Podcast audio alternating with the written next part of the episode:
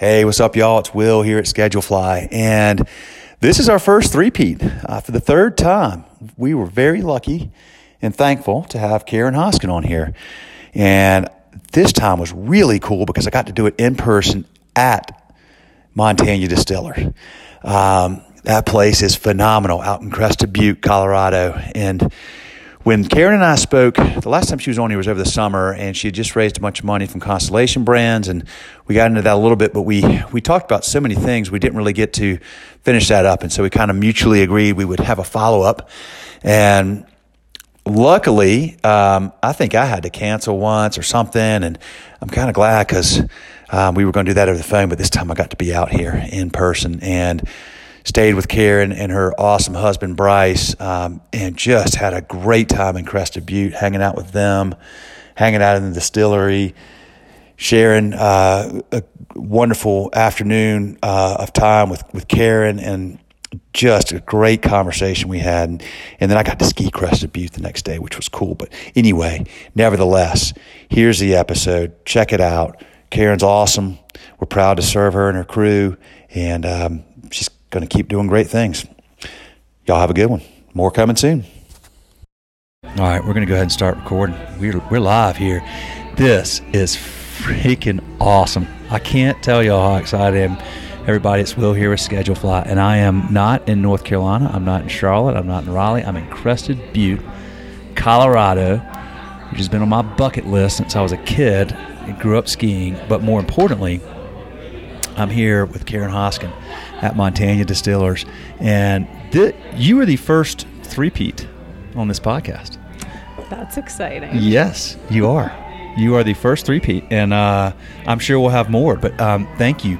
This is really cool to get to meet you in person. Sitting here at Montanya Distillers, I just had some phenomenal food, some really, really good food, some incredible rum, and uh, now I got some tea here, and we're going to hang out and talk. So, I, this is so awesome. I'm really excited about this, and I appreciate you too. doing this. Yeah, Yeah. absolutely. Um, so, well, last we left off, we got into all kinds of stuff last time, including what we were just talking about. Do you remember we were talking? Actually, do you remember we were? I was telling you I was trying to get my daughter into entrepreneurialism and just kind of, well, literally over the weekend. I'm going to show it to you in a minute. She uh, painted a uh, horse. She does equestrian, and that was our idea is to make these hats, and then with her paintings, have them screen printed on the hat, and then sell them to you know the barns and stuff around where she rides, and just learn how to take a product, buy the product it costs, sell the product, deal with customers, Make some money. make inventory, make your own money, and feel like this is really cool. I'm going to do more of these and get that, you know. I mean, not that she has to do that one day. She can do what she wants, but she wants to be a vet. But kind of cool to get that going. Absolutely. Well, being a vet is being a business owner usually too. I mean, it's rare. No, well, it definitely is being a business owner. Yeah. Yeah, yeah, I will. It, 100%. So, but you are a very successful entrepreneur who has taken this crazy idea to start a rum distillery out here in Crested Butte, Colorado, and turned it into a phenomenal business.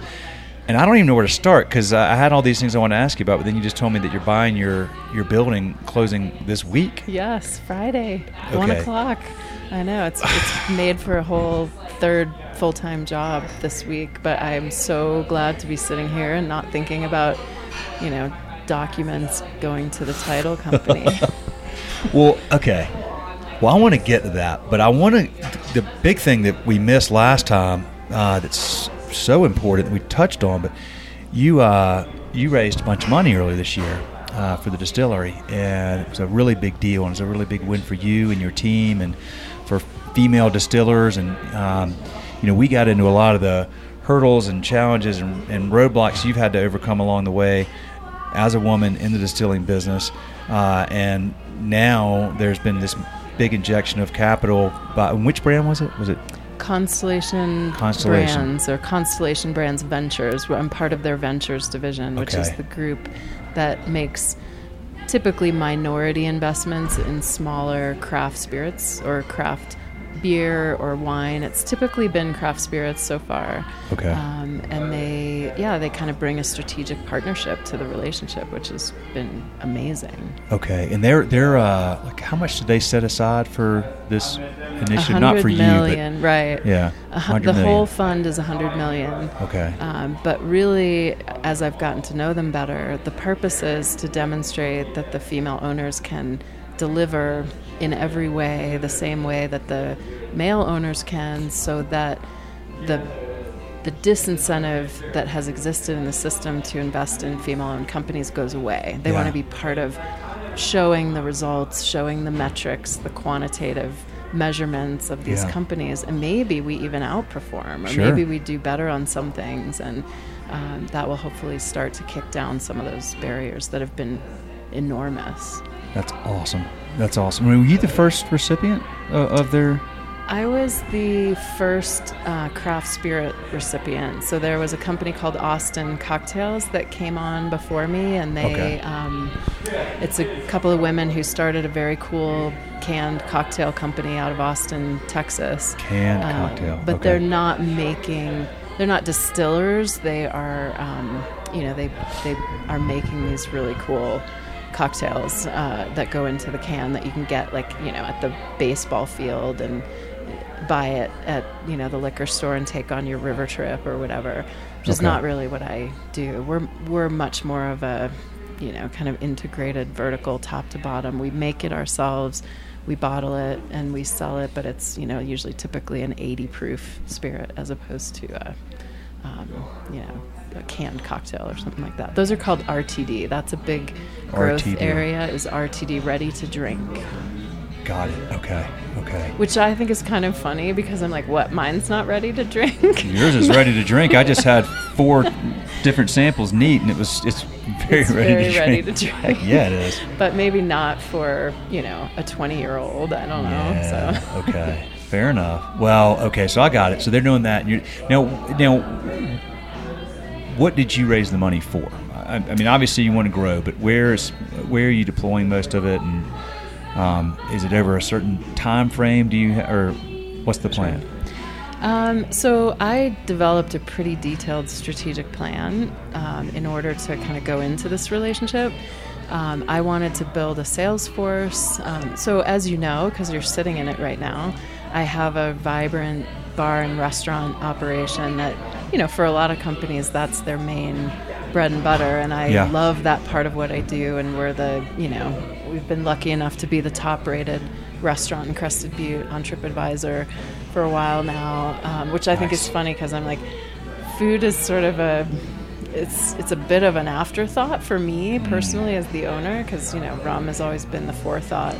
Um, but I love having this bar and restaurant operation, but it's a much bigger company than that. Um, my dream and my goal is to sell beautiful premium American rum all over the world.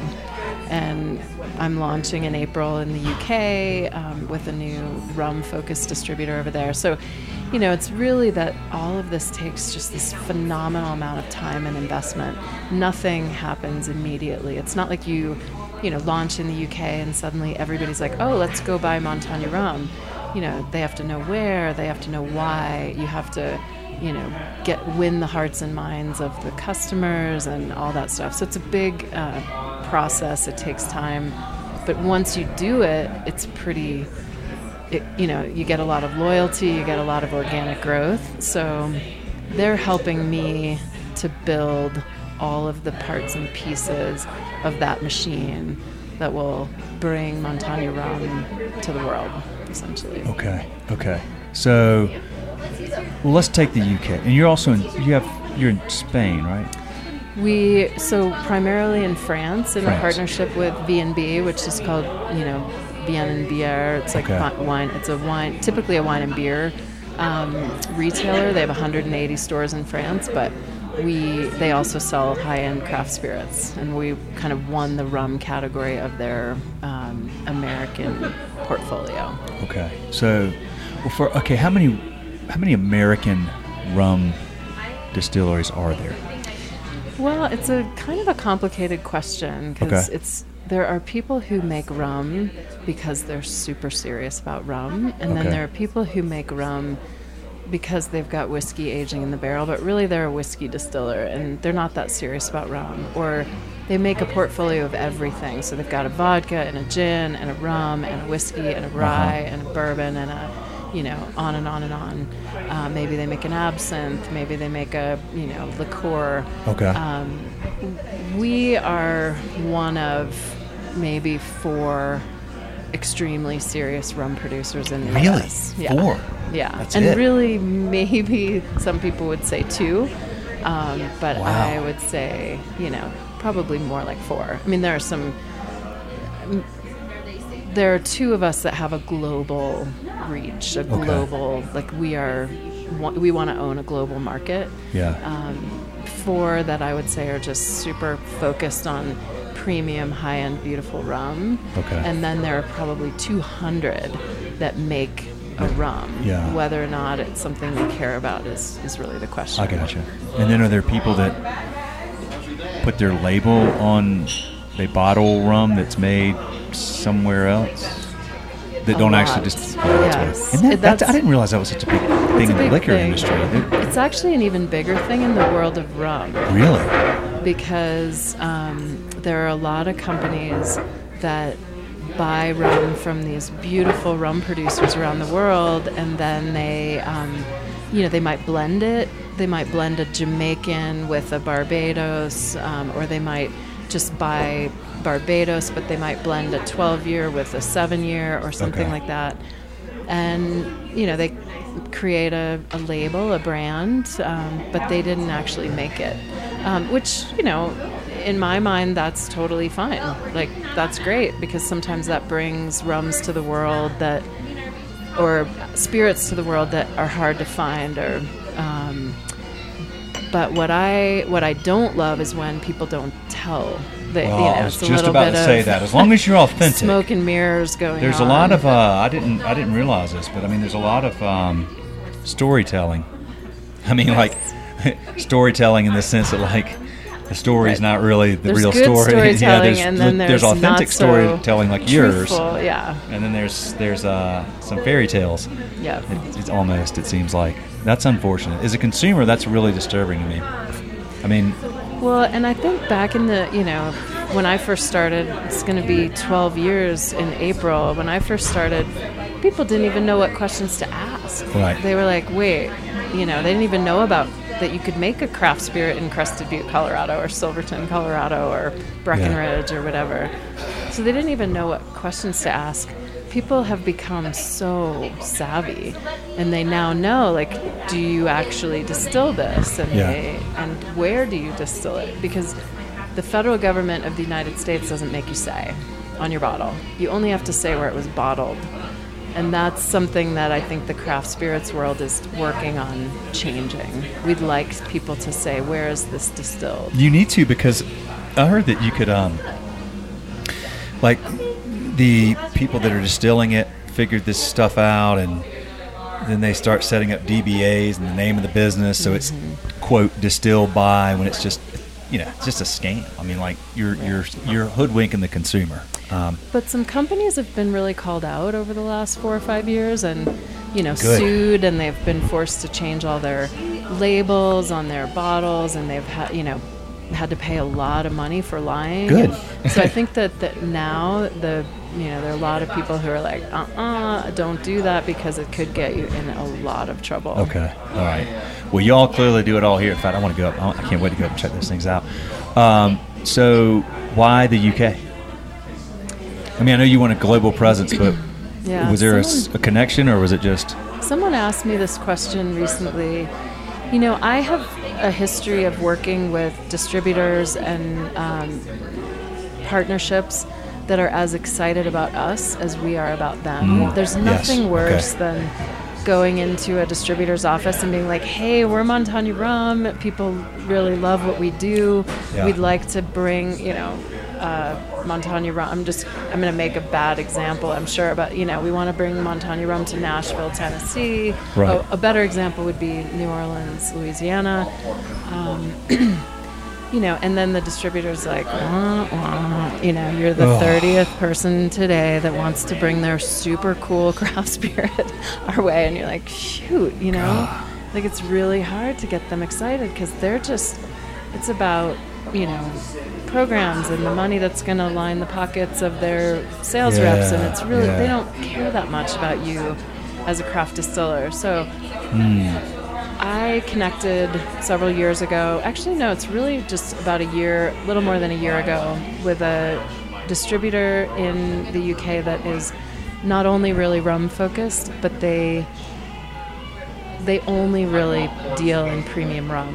Okay. And you know, they'll do all kinds of different rums. Like they have an Italian rum and they have a Cuban spiced rum that is delicious, and they have um, you know all these different rums from all over the world that they're selling exclusively in the UK. And when I met them, you know, first of all, their their families go back to India, and you know that my origin story of rum and Montanya rum is India. Yeah. So we immediately had a connection. Um, they're a class act as human beings. They're really good people, but they're really excited about Montanya rum. And so I would much rather do business with them and ship it across the ocean to the UK than do business with a ho hum wah wah distributor in, you know, Louisiana. Gotcha. Makes total sense. Do, does Constellation help? Has, have they? I mean, do they help get you all connected with good distributors, or They I mean, how involved are they? I mean, is yeah, they'll make introductions for Uh-huh. sure, um, but we are not obliged, and they are not obliged to uh, provide any sort of network of distribution for us. Yeah. It's the, the the relationship on that is independent. Yeah. Um, which has been good because I have some small distributors that they might have kicked out the door just being a bigger company.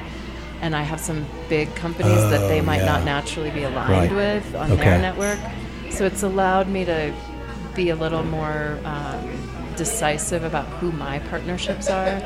Uh, but if I go into a new state, they will absolutely make an introduction, say we think this is these guys have a really good track record of building brands, something to think about. Okay. Okay. And then you know you recently hired a head of sales. Is that right? Did I see that on Instagram? we just I struggle keeping up on Instagram, but I feel like I saw this that. week. Okay. No, you're yeah. right on. I mean, I've known since December, so I've been like Okay. mom's the word, trying to make sure that he could Yeah. tell everybody that needed to know and do the right thing with his current employer. But um, yeah, we just made the formal announcement, and he comes on uh, beginning of April. And who is he? I mean, I saw his picture, but I don't remember his name or his background. His name's Rob Richardson. He's someone I've worked with for 10 years. Okay. Um, Robert, he congrats. started in Colorado as the head of uh, the VP of Artisan Spirits in the Colorado distributor that we work with, Republic National. Okay. And then about six years ago, he got promoted to Dallas, which is like the biggest blow of my, you know, distilling Ooh. life because he was one of the first two people who, I mean, I will never forget walking into that like corner office in this many million million dollar company, you know, like millions of dollars of alcohol, beer, wine flowing through this company and I go and like open the floor to ceiling, you know, 25 foot door into the corner office, and here are these two guys. And um, sadly, Jim Smith passed away a couple years ago. He was one of my first advocates. But I, I was like, what am I even doing here? I have this janky little Colorado rum brand in the mountains, and they said yes, we'll distribute for you. Which I still look back on that, and I'm like, what? You know, I think I just they just were like, let's just why not? You Yeah. know, what's the risk? Yeah. How bad could it be? Yeah. Um, and that was 10 years ago. And we've grown and grown and grown with them. And they've been really dedicated all these years. So when they promoted Rob to Dallas, which is kind of the, that's the path you That's take. where, yeah. I, I just felt like I lost like one of my key allies. And of Oh. course, you know, I could have gained a key ally in Texas, but I was much more focused on Colorado. Um, so anyway, to make a long story short, he's 57, took some early retirement, um, and really wanted to do think about what was next. And uh, he's Didn't look 57. no, he's totally young and fit, and Yeah. you know, he. But in the world of what I do, he's like, he's like guru. You know, That's he's like he knows everybody. He knows all of the ways that the mechanisms work on the distribution side. He's going to be a game changer for me. So what? Okay, so he's he- oh, keep the mic. Uh, cl- Okay.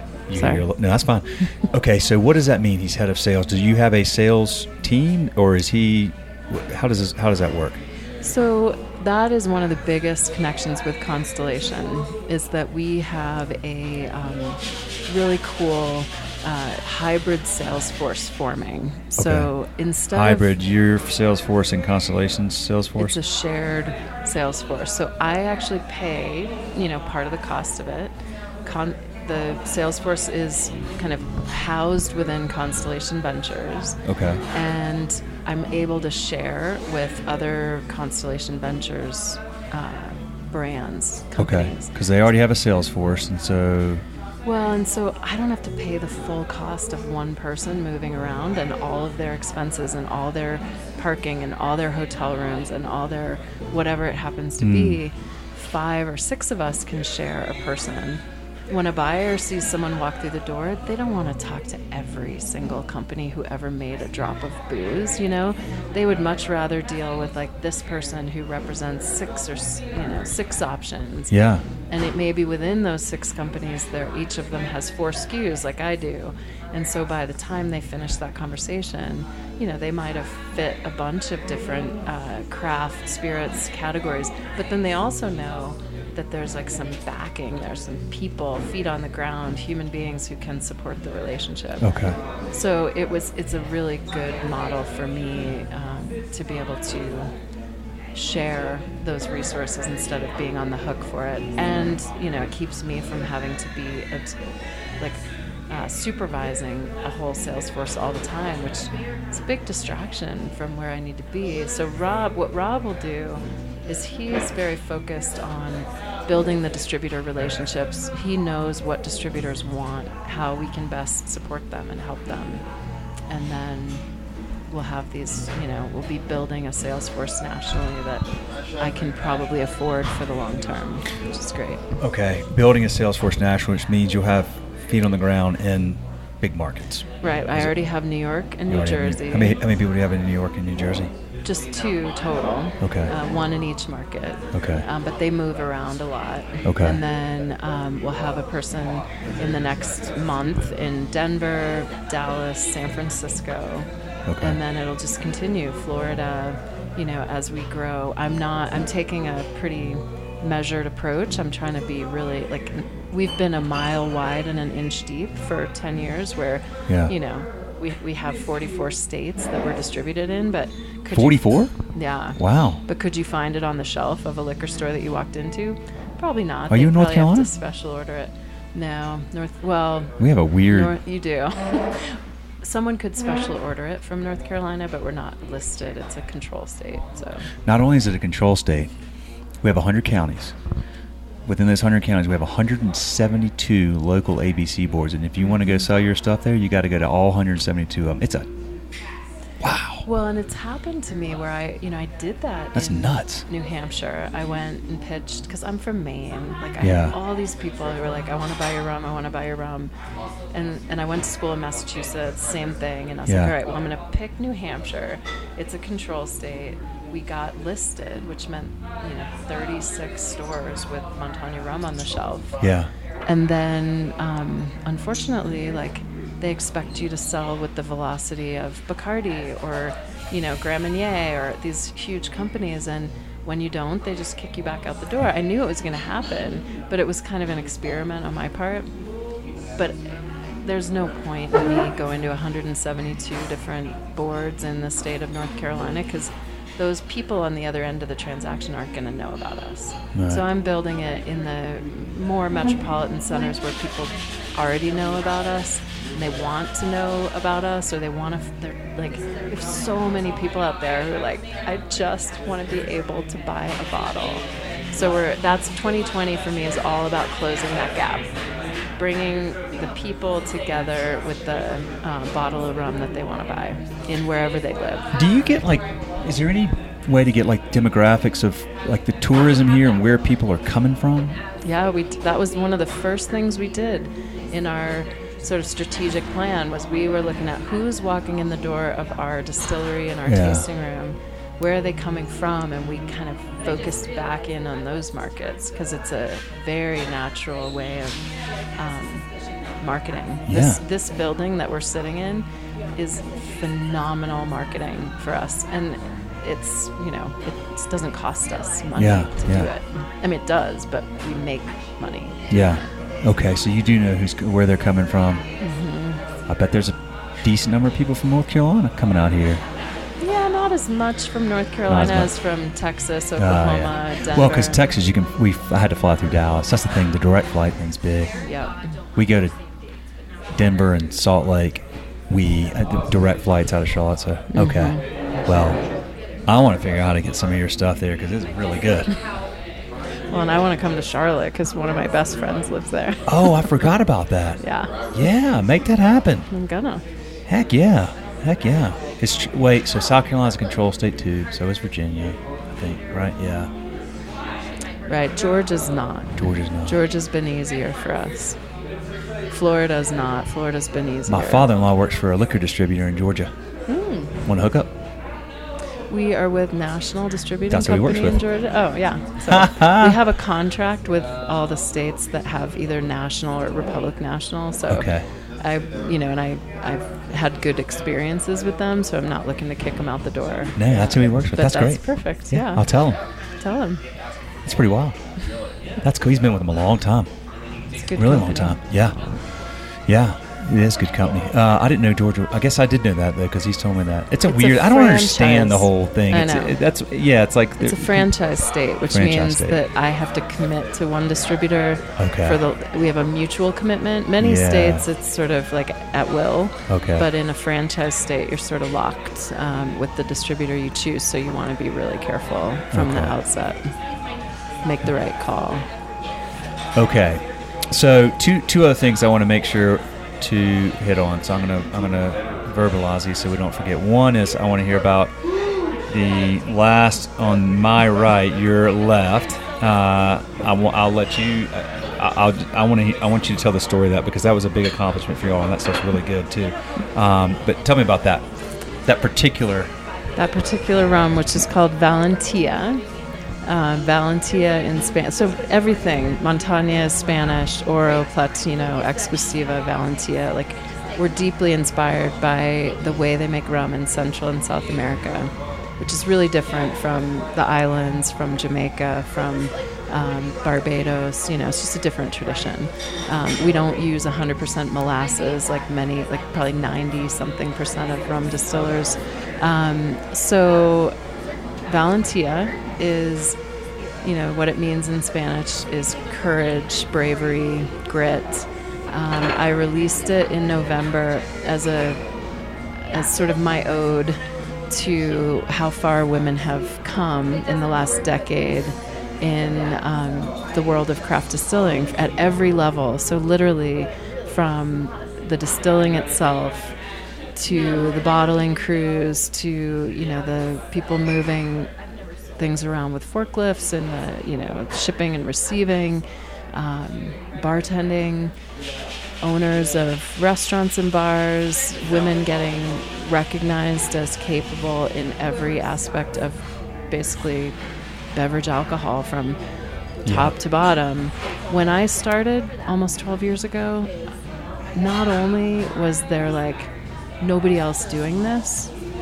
Nobody owned you know no women owned the companies.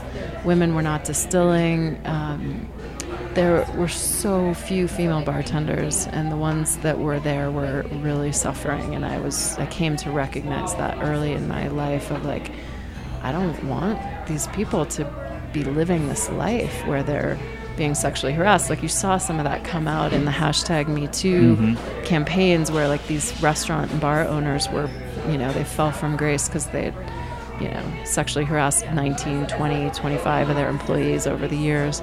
Um, i was actually walking in the door of one of those restaurants when i realized you know i think we talked about this. Like i realized that like this is one of those guys that just got you know taken down by 19 of his employees that he sexually harassed and like followed home in the uber you know and so um, there was a lot going on. I'll just say that. Ugh. So, but if you look at things now, um, there are a lot more female distillers. There are a lot more female blenders.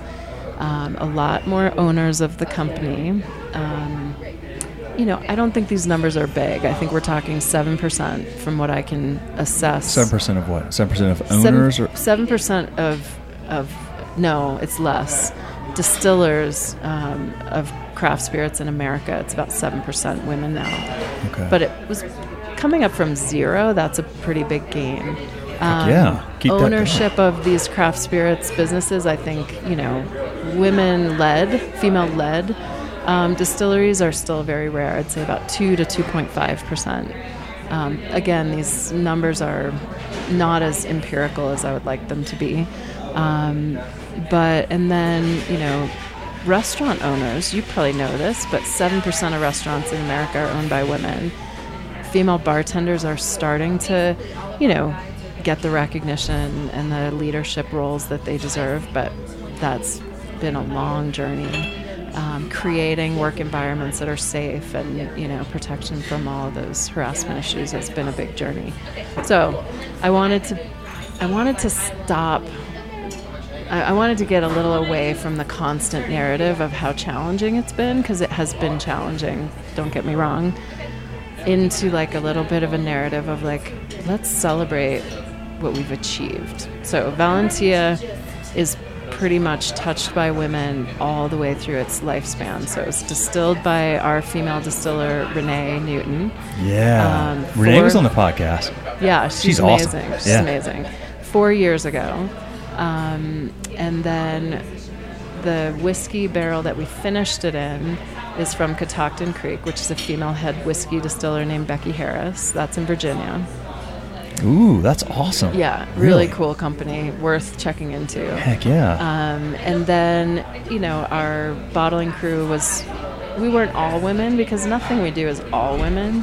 Um, but we had a pretty, we had most of our female employees showed up that day and we had a big celebration and we had like 12 of us bottling the rum. And then we just rebottled our second release of it um, with a lot of our female staff. So, uh, you know, but we so value our male staff too that we, we would never say, you can't come because you're a dude, you know? Yeah, yeah, yeah, yeah. So, um, and then, you know, like the Cass, who's behind the bar right now, she's also been our mover and shaker, which means she, like, you know, works the forklift and she um, brings the sugarcane into this building and she takes the rum out to our rack house to age. And um, she's been a huge part of this. And then, you know, we released it with female bartenders and female bar owners. And so, female owned company, obviously, female led company. Um, I'm not just like a figurehead, I actually do run and run the company, as you know. yeah, you do. So um, yeah, so it's been it's been such a huge celebration, and it sold out so quickly. People were excited um, over the holidays. They like gave cases of it to their boards of directors as a celebration of women in the business or whatever. It's just awesome. So it was a very long answer to your question, no, it's but awesome answer. That's that's. ex- I mean, that's so cool. So you've in 12 years come a long way. Still a long way to go, but but the energy and the vibe and the excitement's going in the right direction. That's going to keep growing. There now, uh, so you're you're you're celebrating that a lot now. I mean, you you you personally have overcome a lot. I mean, you are at the tip of the spear for female-owned distributors, and you've from talking to you several times over the last few years now. I mean, you have worked tirelessly and passionately and vigorously and intentionally with a, a very clear objective, Karen, and it's, it's it's quite impressive. I mean, Well, and one of the things, you know, that I sometimes get a little feedback about, it's like, do we have to talk about, you know, that we're women? Do we have to talk about women? And my feeling has always been that if you don't see women excelling and in a in an industry, if you don't have good examples or good opportunities for mentorship, or if you don't get to like, which I didn't, I didn't have anybody that was female that I looked up to. I had lots of people that I looked up to, but none of them were women. Um, back, you know, in the early days of the company, and I just thought, God, if I could like make it less quiet and less lonely and less sort of a sense of like I can't let my guard down for one second because like Yeah. one of the things I said for years when you know people would say you work so hard or whatever I'm like you know if I fail I basically fail on behalf of my whole gender you know Oh, oh, you so- definitely took a big, big. You know, there was a lot of responsibility that you you Yeah. took. No doubt about it. Yeah, a lot of pressure. but in the relationship with Constellation, it's been so fun because like they just get so excited about you know they don't they work with a lot of really huge companies. You know some of you know Svedka vodka and like um, High West and you know these like companies that have huge distribution and they're really much much bigger than we are. Um, and that's just different. They ha- Kim Crawford wine, like it's rare to get to meet Kim Crawford, um, but you know they're just so psyched to actually be working with these owners and founders who are so deeply invested in their companies and get to like share in their success. I think it's a really cool model because we need their resources and Yeah. their support and their strategic partnership, and they get to have this kind of exciting, really fun experience with us. Yes, they do. And hopefully it pays off for all of us. Uh, it will. It will. Uh, and on that note, you, um, on this Friday, are buying this building, which is just awesome. I mean, so we're like, for those, I mean, first of all, just check out what, your website. Is it is it montanyadistillers.com? Yep. Yeah. and- yep. and you're on Instagram and and uh, just check this place out, y'all. If you're listening, I mean, the y'all's pictures are like a, it's like it's like a, it's like a dream. I mean, if you like ski towns and I mean, in, in, this in this wintertime and in this, it's just a beautiful, scenic, awesome town where you've done a great job preserving your architecture here, surrounded by mountains. Beautiful pictures. Every time I see your pictures on, on Instagram, I'm like, God, that place is just, it's like heaven. Um, so wonderful place, and and you're like on the main street here, Elk Avenue. You're right in the middle of it, um, and you're buying the building. That's so cool. It's been a huge kind of process over the last year of really knowing that we needed to own this building for a lot of different reasons. Yeah, um, but not wanting to take a bunch of our cash that we were putting into growth and park it in a piece of real estate because then we didn't have the cash to grow. And so um, this is actually being done by a separate partnership um, that I luckily get to be the majority owner of as well. And I get to make sure that the lease is favorable to our company and all that stuff. Um, but it doesn't have to take up the resources of the company. So it's separate. I brought some investors in for that project. And that was the coolest part was like I went out and I just said to a group of people, a number of different people, like I got have this opportunity, anybody want in? And they were like, "Washon," you know, All like local? a lot of people. Um, sort of quasi local. Yeah. Like one is from Texas, but he has a, a second home up here. And he's been a huge advocate and supporter of mine for many years. And he's like, Yeah, I'll help you buy your building. Well, when you grow and you start buying these other ones, will you call me? I would've not written you- I would have written you a check in a second. Okay. I might buy. So we have three Well, other locations. I was going to say, Or tell me about that because I mean, you obviously are. I mean, this is not enough to not support. enough, Yeah. yeah. So, how much is done here, and then what's at the other locations, and how how, what, how are you set up? Um, about two miles down the road, we have a more like classic industrial building. That's Yeah. our rack house. That's our bottling line. Okay. That's our warehouse. How many square feet? And receiving. Uh, it's only about. 1800 square feet but it has vertical it's like It's high ver- okay. vertical Okay. so we have barrels stacked five high out there um, Okay. and so that's been amazing to have that space. That's where the forklift is. That's where, you know, the bigger trucks come and go that we load. Um, we just bought a 500 gallon still. That will go there. Um, we just bought a. Um, 500 gallons still. Where did you buy a Yeah. 500 gallon still?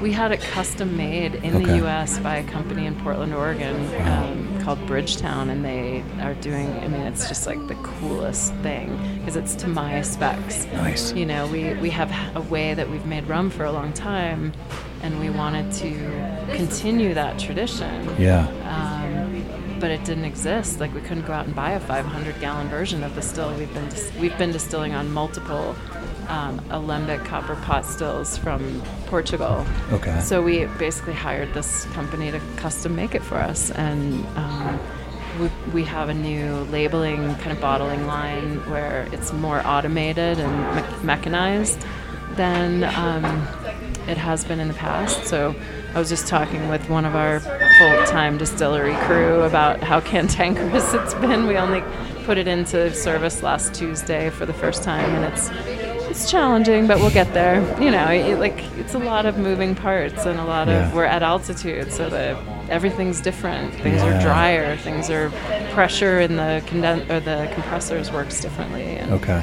So, So you got okay. So you're there, and then and then we have a sort of HQ, which is Okay. more office and conference room, and we have you know six six uh, more administrative staff that are working, more corporate staff working on that side. So Okay. really um, working hard on the um, you know the brand building, the international and national recognition. We plan events. You know, in the next two months, I go literally zigzag all over this country from and overseas. You know, like going making some speeches about premium rum and about sugarcane and about you know uh, I get to speak at the global symposium of the women of the vine and spirits, which is 700 women working in beverage alcohol, all coming together. Really? It's going to be so cool. that's very cool. So, yeah, Nice. dreams coming true. You know, that's Yeah. and but then also going in like I go next week to meet with distributors, and so it's a lot of different parts and pieces moving. How many days do you travel per year? I sort of estimate that it's about half the time. Okay. And then there's a piece of that travel that's like me going somewhere personally with my amazing husband, and Yeah. you know, and my kids live out in California, so just came back from visiting them and going to the beach, and Where are they in California? they are both in Orange County, south of LA. Yeah. Um, one's about to graduate in the School of Business. Uh, he's just got a job in the finance world, and the other one's in the film school, and he's an animator, visual effects guy. I follow him. You told me it's awesome. Amazing. Very talented. Yeah, Yes. they're both super talented in their fields. Like uh, my older son is all about like building good data analytics for the finance world, and he's more like a computer guy. So Who's he going to work for? he's working for Pacific Investment Research Cool. full time. He's already met all his class requirements except one class, so he's working full time already. Nice. I know it's fun. And your other son, what's his Instagram handle? Uh, like wild. Like Wild, yes. Yeah, but it's got like some like underscores underscore? and dot underscore. But like wild, it's Will Hoskin. He's Yeah, he's got that, like- so talented. Yeah, it's really I cool. mean, I probably shouldn't say that as his mom, but I feel Nah, like I he's very had talented. nothing to do with it. You He's know, very talented. He's got his own Yeah, little you got the you got the full on create creative mind going on. Your branding, your everything you do, the design is really sharp, really really sharp. I mean, you and your team, It's very impressive. Yeah, which is a big part of it. I mean, it's it presents well. This is the story. It's that whole. It, you got a lot of things you got to get right in Oh, this if I, industry. I mean, if I had a hundred dollars for everybody who's told me like, no, no, no, not that. Like nobody cares about sustainability. Nobody cares about women. Nobody cares about you know like back in the day when craft cocktails weren't a thing, and I started a craft cocktail bar that was just rum. They were like, Yeah. nobody drinks rum cocktails. Nobody this, nobody that. And if I'd listened to any of them, we would not be here today. Yeah, you can't because because they're going with what they know and they're going. With, they don't have the vision, right? And sh- they, they should good. They, they don't because that gives you the opportunity, right? Like that's that's the thing. You have to go. Yeah, yeah, yeah, yeah. I hear you, but I'm ahead of you. You're just ahead of the curve, right? Like you're there and you know they're not there, but you know that they're going to get there eventually. And Well, I figure if I think about it, I'm You- not you can't- weird. yeah, you know? exactly. No, I'm like, with you. I'm not sort of out an outlier in this world. I figure if I think about it, other people probably think about it too. But you know, it was a case of survival. Like there were many, many times over the last 12 years when I thought, it's not going to happen fast enough. People aren't going to care about sustainability soon enough. They're not going to care about women in business soon enough, and they're not going to care about rum, premium rum soon enough. Well, you can be too ahead of the curve. I- that that's that's that, that's possible. I mean, I, I I know I know somebody that uh, is you know was a little too far ahead of the curve probably with organic distilling and. It's, it's hard. I mean, hard, that's yeah. really frustrating, especially when you kind of lay the groundwork and then you see somebody else come in and you know fulfill that vision. So I'm glad you've been able to you were able to hold on because that is hard It and it's very challenging yeah. emotionally, especially because you you already have doubters. People go, no, ah, nobody cares about, it. and you're like, I know, and then and then you're like, oh, great, now you know they're gonna, you know, that was right, even though I know I'm gonna be right. So it's good that you were able to. That's really awesome. It's- Well, and the big piece of that was like, you know, people were so focused on Caribbean rum. Like, they were like, Yeah. Rum is an island thing. Rum Yeah, is yeah, a yeah. is a beach thing. Like, what the heck are you doing this mountain rum thing? And so I had to spend years telling the story of. No, rum is a mountain thing, and let me tell you about all these rich, beautiful mountain traditions of making rum. And you know, I went and visited a lot of them, and I just uh, about a year ago went to Colombia for the first time, and there's some fascinating craft rum making going on in Medellin, Colombia, and you know, there's just like there, has been a long time tradition of using mountain water and sugarcane grown on the base of volcanic craters and things like that in um, Central and South America. So, really inspiring to me. That's so cool. What, what, when you talk about sustainability, what do you mean? I mean, I know what you mean, but like, how? Tell me some specific examples of what y'all done, Hmm. where you were thinking about that before others, and and I mean, it reminds me a little bit of Yvon Chouinard at Patagonia. Uh, he's my hero. Is he really? Oh my Mine gosh. too. He- But you know, like he went out and figured out organic cotton and all that, like way ahead of everybody so else. And long so, ago. yeah, have you seen 180 South? Oh yeah. Oh no. Uh, Gone surfing. Are you talking? About, oh, I've re- I guess I read the book. The Gone book is uh, let uh, my, Let Them my- Go let the- Surfing. my, my people go surfing. Yeah. You got to watch 180 South. Oh, it's the think I have. story about him and um, the the uh, guy from uh, North Face uh, who passed away a few years ago, but they were buddies. Oh, I'll spare Okay. you. Go to Netflix or I'll whatever. just go watch it. 180 Yeah. South, you love it.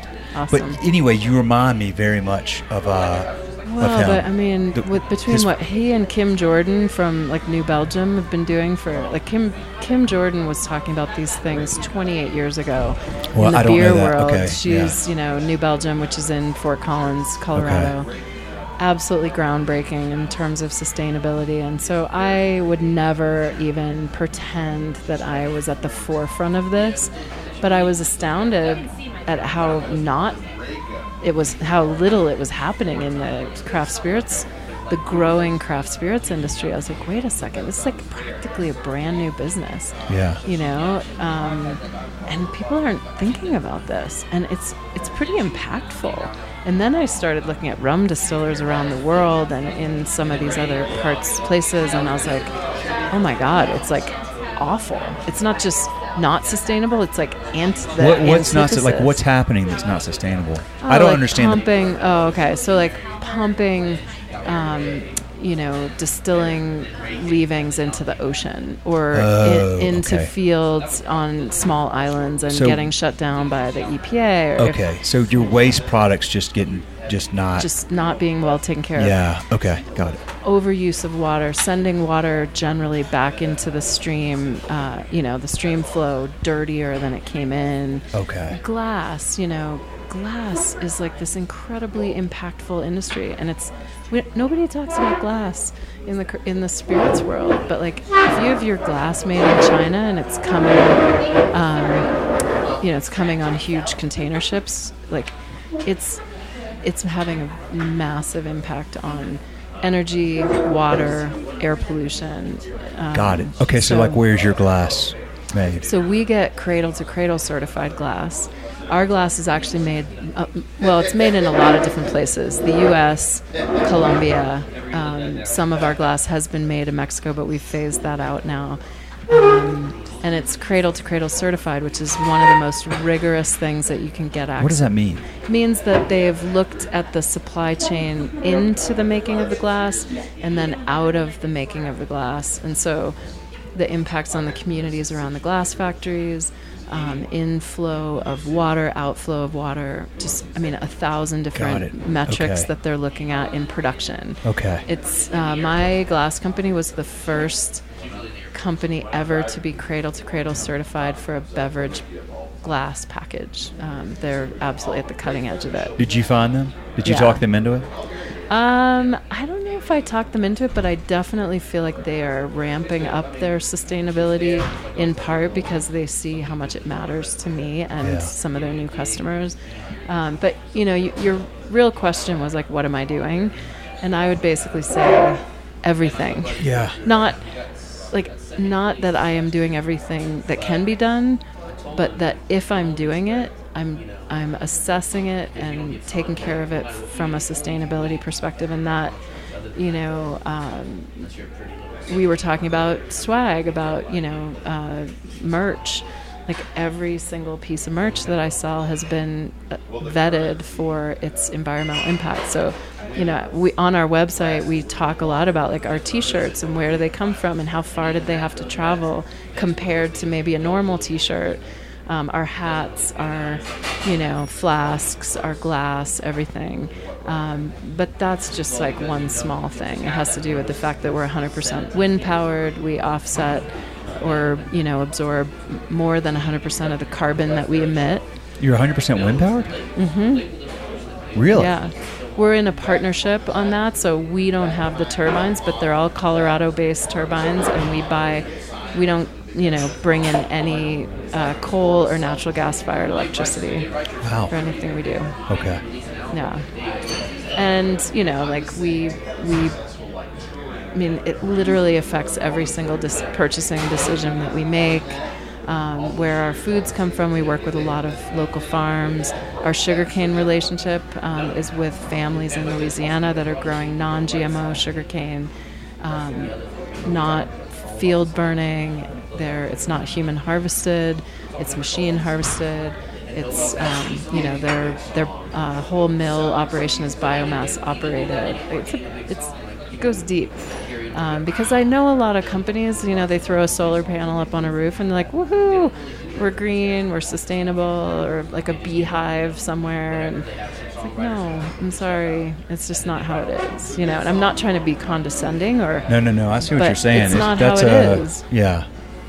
Yeah, you're you're at, you're at a very deep level with that. It's it's So we became a certified B Corp, um, which is, I think, the gold standard of third-party certification of all of Yeah. our claims of environmental, social, philanthropy, you know, philanthropy, everything we do to kind of be good stewards. Um, so we became a B Corp, and then in 2019 we were honored as a Best for the World company, which means that of all the um, markers of, of a B Corp, all the you know hundreds of different things that you do as a B Corp to be sustainable, we ranked in the top 10% worldwide. So we were like not just in the zone, but like we crushed the zone. So that was really exciting to me because we our B Corp score is 119. okay. You know, we're one of only three distilleries that have the certification. We're the only rum distillery that has the certification.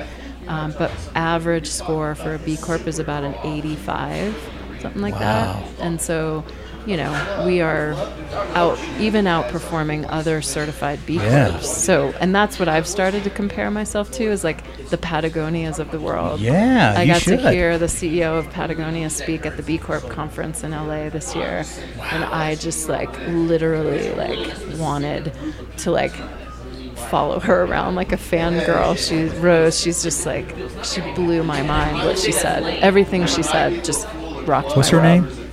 I can't remember her last name, but Rose is her first name. I'll check her Mi- out. I mean, uh, a- begins with an M, I think. I'm a uh, I love Patty. Where's my? Oh, I got my She's- jacket under here. Yeah, I yeah. love their stuff. I, and I'll that's the thing. you. See, because what happens is, which you know, I believe this is that you get people that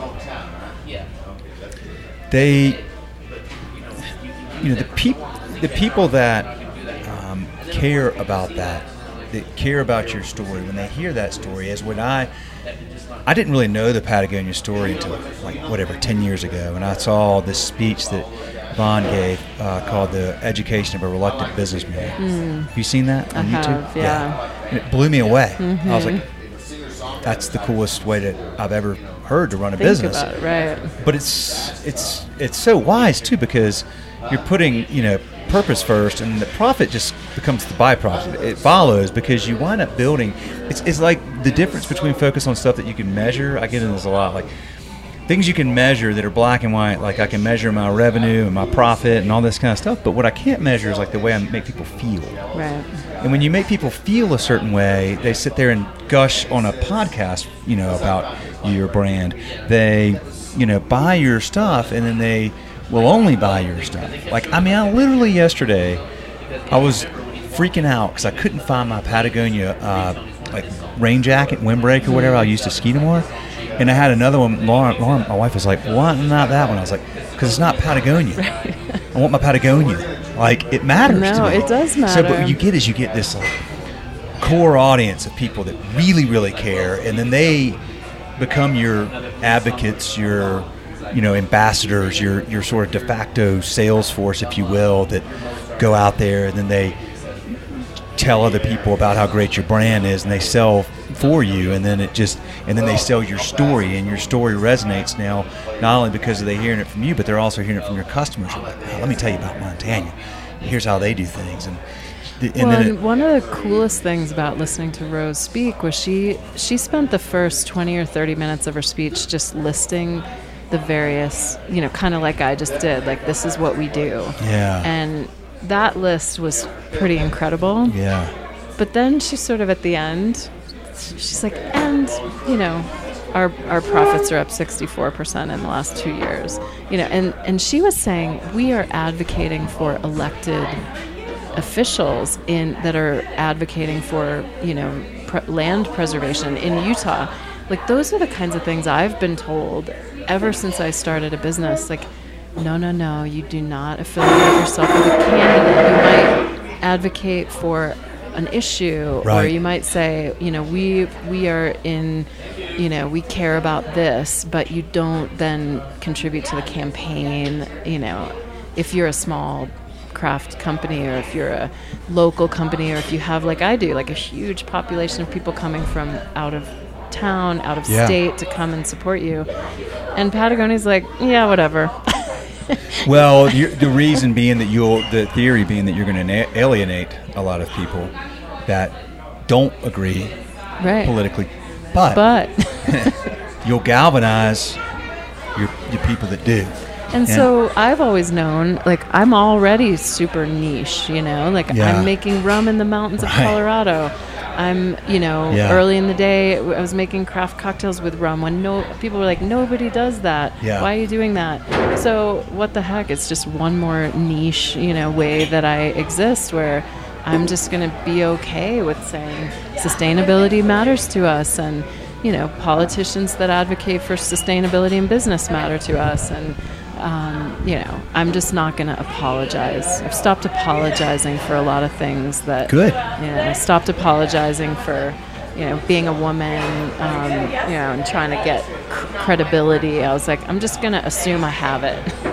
Well, you should, and you know, and, and what's great is that the more you, the more a business does draw a line in the sand and draws bright lines around what they believe in, it just it brings all the more people in that that didn't know, right? Mm-hmm. You're you're it's it, it's a, I think it's a very wise way to run a business. I mean, it, it really um, you build this more and more loyal, outspoken group of, of brand followers who, who love. They don't just.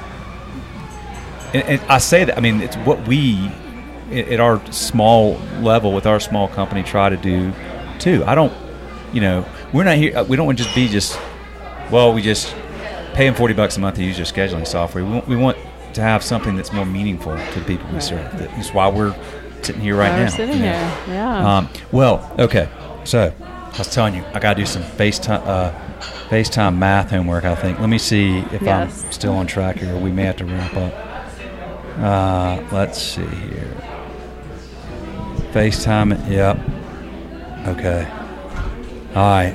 Yeah. That's okay. Well, we got an hour in. That was good. It was good. That's good stuff. I mean, we could talk for four hours, to be honest with you, Karen. I could talk to you all night. Um, okay, well, then we'll wrap. And uh, right, thanks again. Like I said, My first, pleasure. First one on here three times. We've done close to 200 episodes. Um, had some folks on twice. Well, and I, you know, I know it's probably sounds like I'm just making a shameless plug, but we couldn't exist without Schedulefly. Oh, like we we live for it, and you know, we're sitting here in this space where I have 31 employees, you know, who interact with an app, and it's just like makes life possible. So it goes both ways. A lot of mutual respect. Love it, love it. Um, folks, that is a wrap. This is place is awesome. Uh, okay, so what do, what do folks do? You're in all these 40 some odd states, whatever. If it's not in their liquor, like how do we get Montanya rum? They should go on our website and and click the link to find the rum. Okay. And we try to give as much information as we legally can. There are Okay. some crazy weird rules about what we can say and not say.